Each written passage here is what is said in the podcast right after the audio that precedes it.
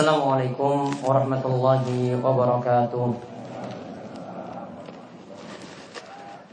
Alhamdulillahilladzi hadana lihada wa ma kunna linahtadiya laula an hadana Allah.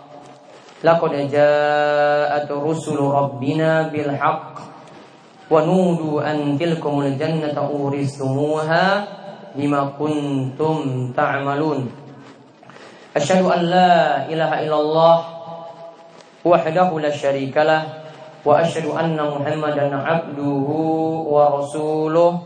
Allahumma salli wa sallim ala sayyidina Muhammad wa ala alihi wa ashabihi wa man tabi'ahum bi ihsan ila yaumiddin. Qala Allah يا أيها الذين آمنوا اتقوا الله حق تقاته ولا تموتن إلا وأنتم مسلمون. وقال تعالى يا أيها الناس اتقوا ربكم الذي خلقكم من نفس واحدة وخلق منها زوجها وبث منهما رجالا كثيرا ونساء واتقوا الله الذي تساءلون به والأرحام إن الله كان عليكم رقيبا. وقال تعالى يا أيها الذين آمنوا اتقوا الله وقولوا قولا سديدا.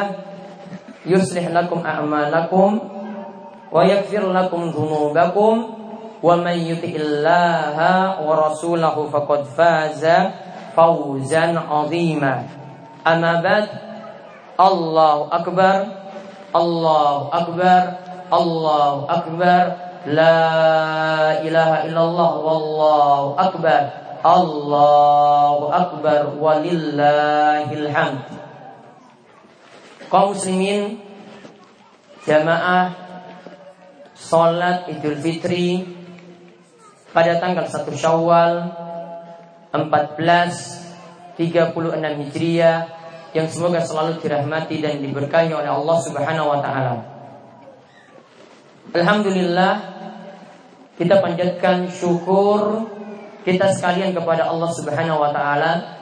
Pada kesempatan kali ini kita bisa berkumpul untuk melaksanakan sholat Idul Fitri secara berjamaah dan juga melaksanakan perayaan kita selepas 30 selepas 29 hari. Kita semua menjalankan ibadah siam atau ibadah puasa di bulan Ramadan Allah memberikan kita nikmat yang besar Kita pun dapat bersatu Dalam menjalankan perayaan ini Dan inilah yang diperintahkan oleh Allah Subhanahu wa taala supaya kita bisa bersatu di dalam tali Allah Subhanahu wa taala. Di mana Allah Subhanahu wa taala berfirman, "Wa tasimu bihablillahi jami'aw wa la tafarraqu." Peganglah teguh tali Allah Subhanahu wa taala, peganglah teguh ajaran baginda Nabi SAW dan janganlah kalian berpecah belah.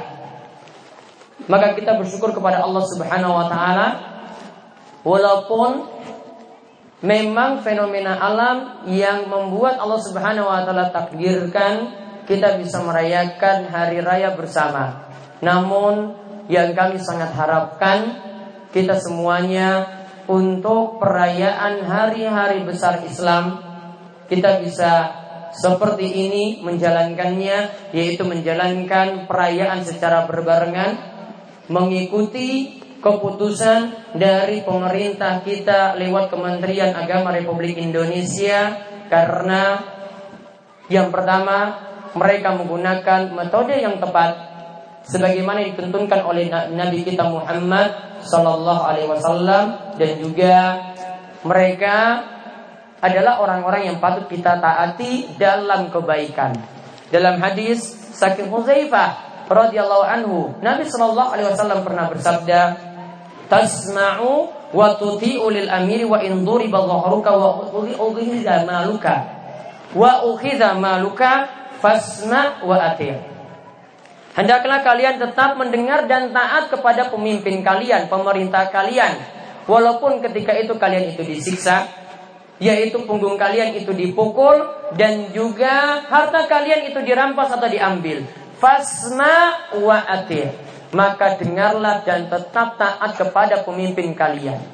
Ini adalah salah satu dalil dari sekian banyak ayat Al-Quran dan hadis-hadis baginda Nabi kita Muhammad Sallallahu Alaihi Wasallam yang menunjukkan kepada kita bahwasannya kita itu diperintahkan untuk bersatu, kemudian kita diperintahkan juga untuk mengikuti pemimpin kita yang sah, pemerintah kita yang sah, dan mudah-mudahan untuk perayaan-perayaan kita selanjutnya pun kita dapat mengikuti apa yang dituntunkan oleh Nabi kita Muhammad Sallallahu Alaihi Wasallam dan juga apa yang menjadi kemaslahatan bagi kita bersama. Kemudian salawat dan salam Semoga tercurahkan pula kepada junjungan kita yang besar Nabi Agung Muhammad Sallallahu Alaihi Wasallam dengan petunjuk beliau. Dan di mana kita juga sekalian diperintahkan untuk mengikuti tuntunan baginda Nabi Shallallahu Alaihi Wasallam yaitu mengikuti apa yang beliau ajarkan, mengikuti apa yang beliau tuntunkan dan juga setiap apa yang Rasulullah Shallallahu Alaihi Wasallam itu larang maka kita diperintahkan untuk benar-benar menjauhinya. Allahu Akbar, Allahu Akbar, La ilaha illallah, Allahu Akbar, Allahu Akbar, walillahil. Kalau kita melihat fenomena yang terjadi di tengah-tengah kita, kita bersyukur kepada Allah Subhanahu wa taala. Allah memberikan keberkahan kepada negeri kita ini, memberikan keberkahan kepada dusun wara ini dengan memberikan kebaikan yang banyak. Di antara yang kita lihat dari tahun lalu dengan tahun sekarang ini mengalami perubahan yang cukup drastis. Ini semua adalah berkat nikmat dan rahmat karunia serta keberkahan dari Allah Subhanahu wa taala yang menginginkan kebaikan kepada kita sekalian. Dari sisi dunia, kalau mau dilihat perekonomian kita juga sudah maju. Dari sisi kesejahteraan, juga Allah Subhanahu wa taala memberikan kemudahan kepada kita sekalian. Dari sisi keagamaan, maka ini juga mengalami peningkatan orang-orang yang sebelumnya belum datang ke masjid diberi taufik oleh Allah Subhanahu wa taala untuk mampir ke masjid dan melaksanakan ibadah-ibadah yang wajib. Orang yang belum sadar sholat akhirnya kembali untuk sadar sholat. Orang yang belum sadar puasa diberi taufik oleh Allah Subhanahu Wa Taala untuk bisa menjalankan ibadah puasa. Ini adalah nikmat besar yang Allah Subhanahu Wa Taala anugerahkan kepada kita sekalian. Di samping itu kita lihat para wanita, ibu-ibu sekalian, begitu juga anak-anak sudah perhatian untuk mengenakan pakaian muslimah atau mengenakan jilbab yang syar'i ini juga berkat petunjuk dan taufik dari Allah Subhanahu wa taala.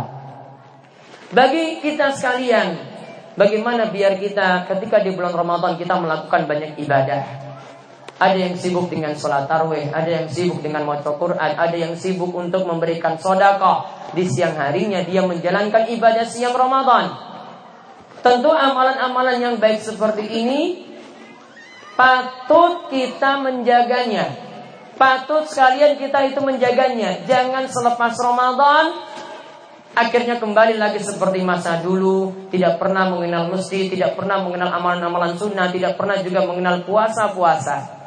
Orang yang baik dan ini tanda Kata Ibnu Rajab, amalannya itu diterima oleh Allah Subhanahu wa taala ketika di bulan Ramadan dia itu beribadah dan selepas dari bulan Ramadan juga dia beribadah pada Allah Subhanahu wa taala.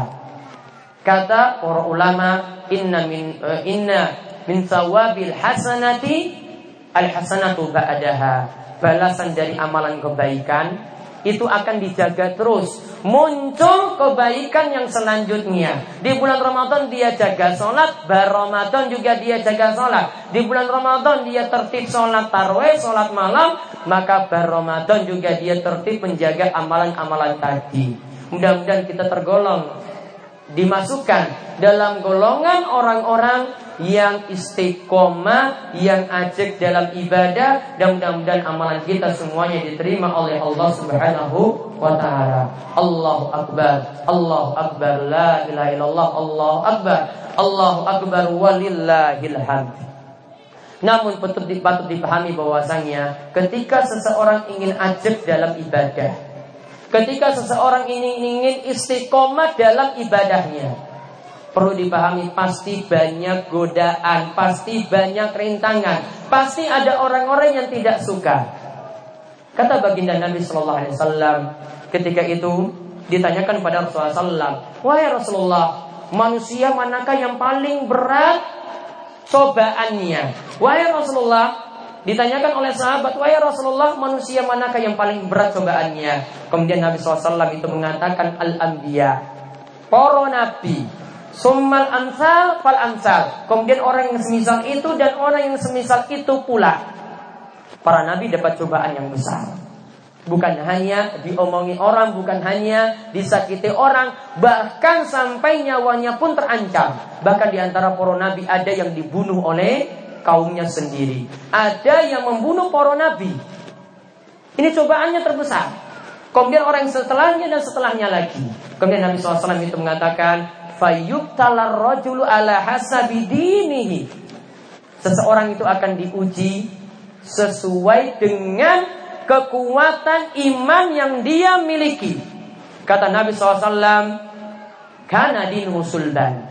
Jika imannya itu kuat, maka istadda maka cobaannya semakin besar. Imannya semakin kuat, cobaannya akan semakin besar. Wa in kana fi dinihi jika imannya itu biasa-biasa saja.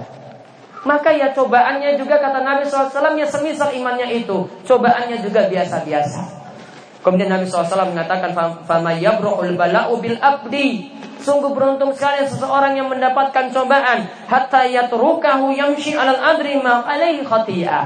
Nantinya dengan cobaan musibah yang menimpa dirinya Dia akan berjalan di muka bumi gara-gara musibah tadi dosa-dosanya niku akan terhapus. Dengan cobaan tadi dosa-dosanya akan terhapus. Ada yang ditimpa penyakit. Dengan izin Allah Subhanahu wa taala dari penyakit ini dia dapat hidayah, akhirnya pergi ke masjid. Dari cobaan tadi, dosa-dosanya pelan-pelan akan terhapus seperti itu sampai nantinya orang seperti ini berjalan di muka bumi dan tidak memiliki dosa sama sekali. Itulah hikmah kita mendapatkan cobaan atau musibah. Ada yang terlilit utang, ada yang kena penyakit yang berat, ada orang tuanya yang belum juga kunjung sembuh, atau penyakitnya yang menaun sampai dia tua juga belum kunjung sembuh.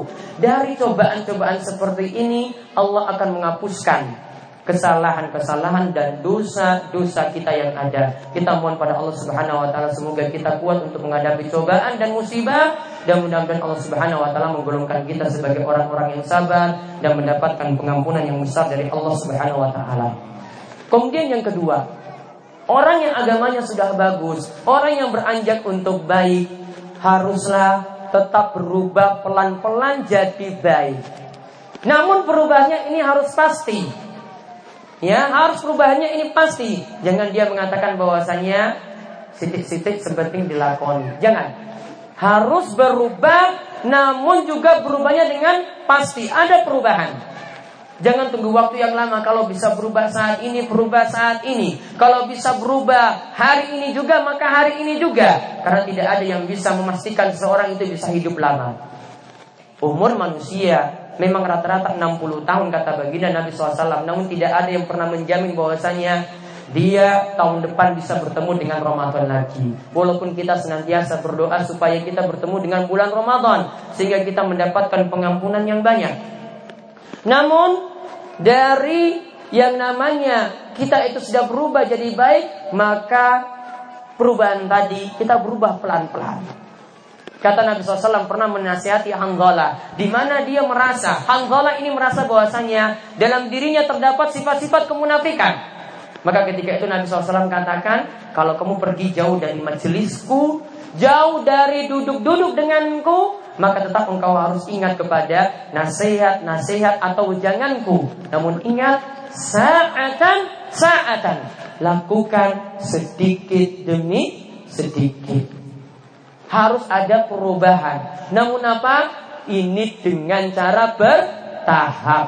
Ada yang belum bisa rutin sholat berjamaah di masjid, Mbok di rumah itu mengerjakan sholat. Ada yang belum bisa ya untuk pergi ya sholat di masjid mungkin hanya bisa Jumat sekali saja yang lainnya dia lakukan di rumah. Nanti pelan-pelan berubah nantinya sholat lima waktu pun juga dilakukan di masjid. Kita mohon kepada Allah Subhanahu wa taala semoga kita semua tergolong orang-orang yang bisa istiqomah dan menghidupkan masjid-masjid yang menjadi rumah-rumah Allah Subhanahu wa taala. Allahumma amin.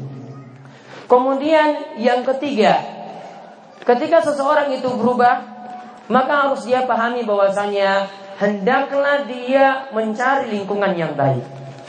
Dia cari teman-teman yang baik yang nanti dapat mendukung dia dalam ibadah, mendukung dia dalam keimanannya. Ada kisah seseorang yang telah membunuh 99 nyawa dan dia ingin bertobat. Akhirnya dia genapin bunuh orang sampai 100 nyawa. Namun dia tetap masih ingin bertobat lagi. Maka dia datang kepada seorang ulama. Ulama ini sarankan pada dia, kamu harus pergi jauh dari tempat yang kamu ada saat ini. Karena tempat ini tempat kamu bermaksiat. Jauh lingkungan jelek ini. Pergi jauh-jauh dari sini. Dan memang kata Nabi SAW juga, teman duduk yang baik. Kata Nabi, "Masalul jalis saleh wal jalis su sahibil mis."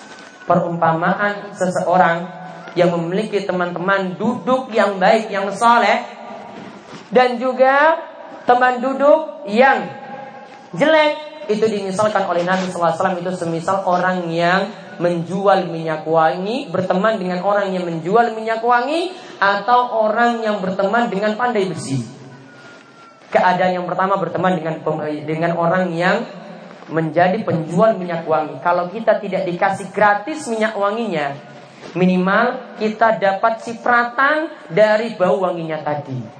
Kemudian kalau kita berteman dengan pandai besi yang biasanya panasi besi dan membuat besi dan itu menimbulkan asap, kalau kita tidak mendapatkan asapnya, baunya yang tidak enak, yang kita dapatkan adalah juga bisa semakin parah pakaian kita ikut gosong ketika itu. Akibat dari berteman dengan orang yang jelek seperti itu. Maka kalau orang ingin berubah jadi baik, jauhilah lingkungan-lingkungan yang tidak bisa membuat atau mendukung dia menjadi baik. Kemudian yang keempat yang patut dipahami lagi ketika seseorang ingin menjadi baik maka hendaklah dia meniti jalan selamat, jalan siratal mustaqim jalan yang dituntunkan oleh Nabi Shallallahu Alaihi Wasallam. Apa yang Nabi SAW tuntunkan dalam Al-Quran, dalam hadis, dan juga apa yang dikatakan oleh para sahabat, itulah yang diikuti. Maka orang akan mendapatkan jalan semangat, jalan selamat. Sekarang sudah jadi baik. Maka tempuhlah jalan seperti itu. Dia tidak ikut golongan apa pun, namun dia mengikuti apa? Tuntunan yang ada dalam Al-Quran, dalam hadis. Dan apa yang jadi contoh saking para sahabat Nabi Shallallahu Alaihi Wasallam? Kata Allah Subhanahu Wa Taala, fa in amanu bimisli ma amantum bih, faqad Jika mereka mau beriman, sebagaimana kalian itu beriman, yaitu para sahabat itu beriman, maka tentu orang-orang seperti itu yang terus akan mendapatkan petunjuk. Dan Nabi SAW sudah mengatakan jauh-jauh hari bahwasanya umat Islam akan terpecah menjadi 73 golongan. 72 golongan itu di neraka, satu golongan itu nanti yang selamat yang disebut dengan firqatun najiyah, orang-orang yang selamat. Apa yang yang dimaksud dengan orang-orang yang selamat tadi? Dikatakan dalam satu riwayat, ma'ana wa ma'ana alaihi wa ashabi yaitu orang-orang yang mengikuti tuntunanku yaitu tuntunan Nabi kita Muhammad sallallahu alaihi wasallam dan juga apa yang diajarkan oleh sahabat-sahabatku yaitu sahabat-sahabat baginda Nabi sallallahu alaihi wasallam. Jadi ketika kita itu beragama bukan beragama asal-asalan, namun ngangge tunan kita punya tuntunan saking Al-Quran. Kita punya tuntunan saking hadis. Itulah yang wajib dan patut kita ikuti Biar kita bisa selamat. Dengan kita mengikuti ini maka nanti kita punya sifat yang sama seperti Nabi SAW dan juga sama seperti para sahabat menjadi orang-orang yang selamat. Aku lupa lihada. Wastaghfirullah li wa lakum wa muslimin innahu huwas samiul alim.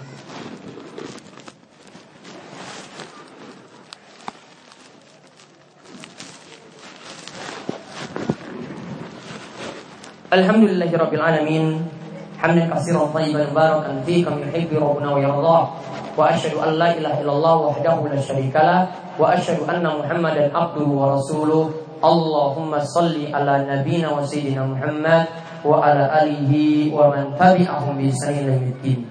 Para jamaah sekalian, ketika kita ingin baik, maka kita juga harus minta kepada Allah keistiqomahan.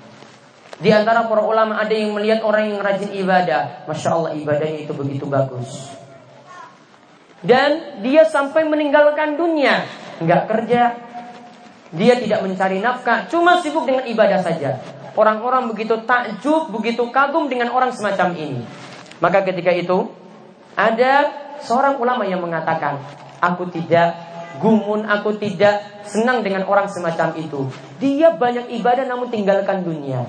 Dia banyak ibadah namun sampai lupa untuk mencari nafkah atau dia lupa akan nafkah untuk keluarganya. Maka ketika itu dia katakan bahwasanya aku yang paling senang, yang aku sangat senangi adalah ketika aku bisa melihat orang itu istiqomah dalam ibadah. Ketika aku melihat seseorang itu istiqomah dalam ibadah, ibadahnya aktif terus, imannya itu dia tetap jaga terus dan dia beragama, dia menjaganya terus sampai Allah Subhanahu wa taala mencabut nyawanya. Inilah orang-orang yang dikatakan innalladzina qalu. Mereka itu dikatakan oleh Allah, mereka itu adalah orang-orang yang istiqomah. Istiqomahnya bagaimana? Dikatakan oleh ulama yang menafsirkan ayat ini yaitu oleh Mujahid dia katakan falam yusyriku hatta matu. Dia tidak berbuat syirik kepada Allah sama sekali sampai dia meninggal dunia. Maka menjaga agama ini bukan saat Ramadan saja. Menjaga agama ini, menjaga ibadah kita ini ajak terus sampai maut nantinya itu menjemput kita. Kemudian yang terakhir, kalau seorang itu sudah baik, dan berusaha untuk menjadi orang yang baik, maka ingatlah dia tetap harus bertingkah laku baik dengan orang lain. Akhlaknya harus dia tunjukkan adalah akhlak yang mulia. Kalau dia rajin ke masjid maka dengan orang lain juga dengan tetangganya, dengan orang tuanya dia jadi orang yang paling berbuat baik. Dengan orang-orang sekitarnya dia orang yang paling memberikan kebaikan kepada mereka. Karena kata Nabi SAW, Innal mu'min la yudriku bihusni khuluqi darajat as-sa'im al-qaim. Sesungguhnya orang yang paling baik akhlaknya kepada istrinya, kepada keluarganya, kepada sedulur-sedulurnya. Ini dapat mengalahkan orang yang rajin puasa dan orang yang rajin sholat malam. Ini dapat mengalahkan orang yang rajin puasa dan orang yang rajin sholat malam. Apalagi kalau dia sholat, dia puasa, kemudian dia tunjukkan dengan akhlaknya yang baik.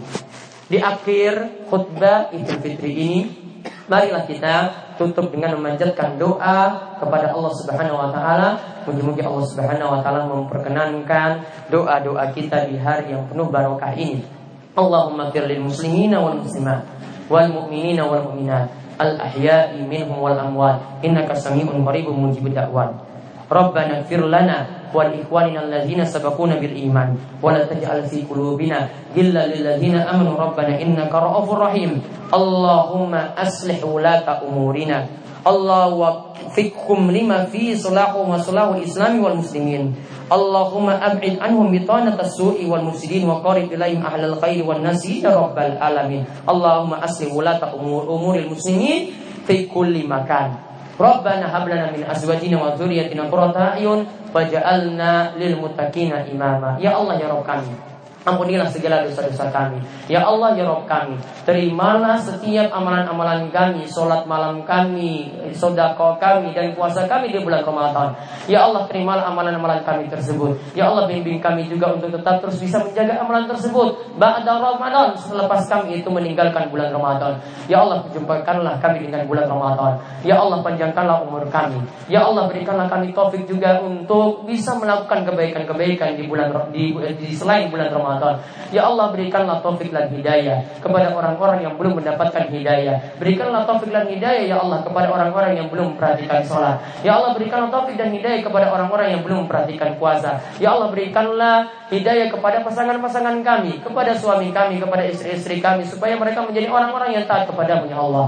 Ya Allah bimbinglah kami semuanya untuk bisa menggapai jannahmu, menggapai surgamu. Jauhkanlah kami dari nerakamu yang pedih. Ya Allah berikanlah juga kebaikan kepada tokoh-tokoh masyarakat kami. Berikanlah juga kebaikan kepada para duku kami. Berikanlah kebaikan juga kepada ya para pemimpin kami di tanah air ini, kepada presiden kami. Berikanlah kebaikan kepada mereka dan jauhkanlah kami mendapatkan hal-hal yang tidak menyenangkan diri kami. Ya Allah ya Rabb kami, satukanlah kami di dalam ukhuwah Islamiyah. Ya Allah satukanlah kami, satukanlah hati-hati kami yang berpecah belah. Ya Allah perbaikilah hati-hati kami yang dalam keadaan duka. Ya Allah sembuhkanlah orang-orang yang menderita sakit di antara kami, yang menderita sakit hatinya, yang menderita sakit fisiknya, sembuhkanlah penglihatannya, pendengarannya, keadaannya yang ketika itu dalam keadaan sulit. Ya Allah angkatlah kesulitan utang yang menimpa kami saat ini. Ya Allah angkatlah juga segala kesulitan kami ketika menghadapi musim kemarau. Berikanlah keberkahan yang begitu besar dari langit. Ya Allah berikanlah taufik dan hidayah kepada orang-orang yang belum bisa menutup aurat supaya mereka diberi taufik dan hidayah untuk menutup aurat. Ya Allah berikanlah kami juga mendapatkan istri-istri dan anak-anak yang menjadi penyejuk mata kami. Karuniakanlah kepada kami anak-anak yang soleh dan juga juga berikanlah taufik dan hidayah dan kemudahan bagi orang-orang yang belum mendapatkan keturunan diberikan juga keturunan-keturunan yang soleh. Ya Allah berkailah negeri kami ini. Ya Allah berkailah negeri wara ini. Ya Allah limpahkanlah rezeki yang berkah kepada kami. Berkailah keislaman kepada negeri kami ini dan juga terkhusus kepada dusun kami ini. Ya Allah ampunilah kesalahan-kesalahan kami, ampunilah segala dosa dosa kami Bimbinglah kami terus ya Allah untuk bisa terus istiqomah dalam beribadah kepada Allah. Matikanlah kami dalam keadaan husnul khatimah. Mati dalam keadaan yang baik menyebut kalimat tauhid kalimat la ilaha illallah. Ya Allah berikanlah kami terus keistiqomahan. Keistimewaan yang diberikan kepada wali-walimu ya Allah Bimbinglah kami terus untuk terus bisa memperbaiki hubungan dengan sedulur-sedulur kami dan saudara-saudara kami yang lainnya. Ya Allah, ampunilah dosa-dosa kami. Mungkin dengan dosa-dosa ini Engkau terus memberikan cobaan yang berat kepada kami. Bimbinglah kami supaya kami menjadi orang-orang yang bertobat kepada Ya Allah. Bimbinglah kami terus supaya kami ingin ber, bisa berubah menjadi baik dan terus istiqomah sampai maut nanti menjemput. Rabbana atina fid dunya hasanah wa fil akhirati hasanah wa qina adzabannar. Rabbana atina fid dunya hasanah wa fil akhirati hasanah wa qina adzabannar. Rabbana atina fid dunya hasanah wa fil akhirati hasanah wa qina adzabannar. Alhamdulillahirabbil alamin wa sallallahu ala nabiyyina wa sayyidina Muhammadin wa ala alihi wa sahbihi ajmain. Baik uh, pada para jamaah sekalian, pelaksanaan salat Idul Fitri telah rampung dan Mari kita sarangan untuk mengucapkan selamat satu dan yang lainnya. Mudah-mudahan Allah Subhanahu wa taala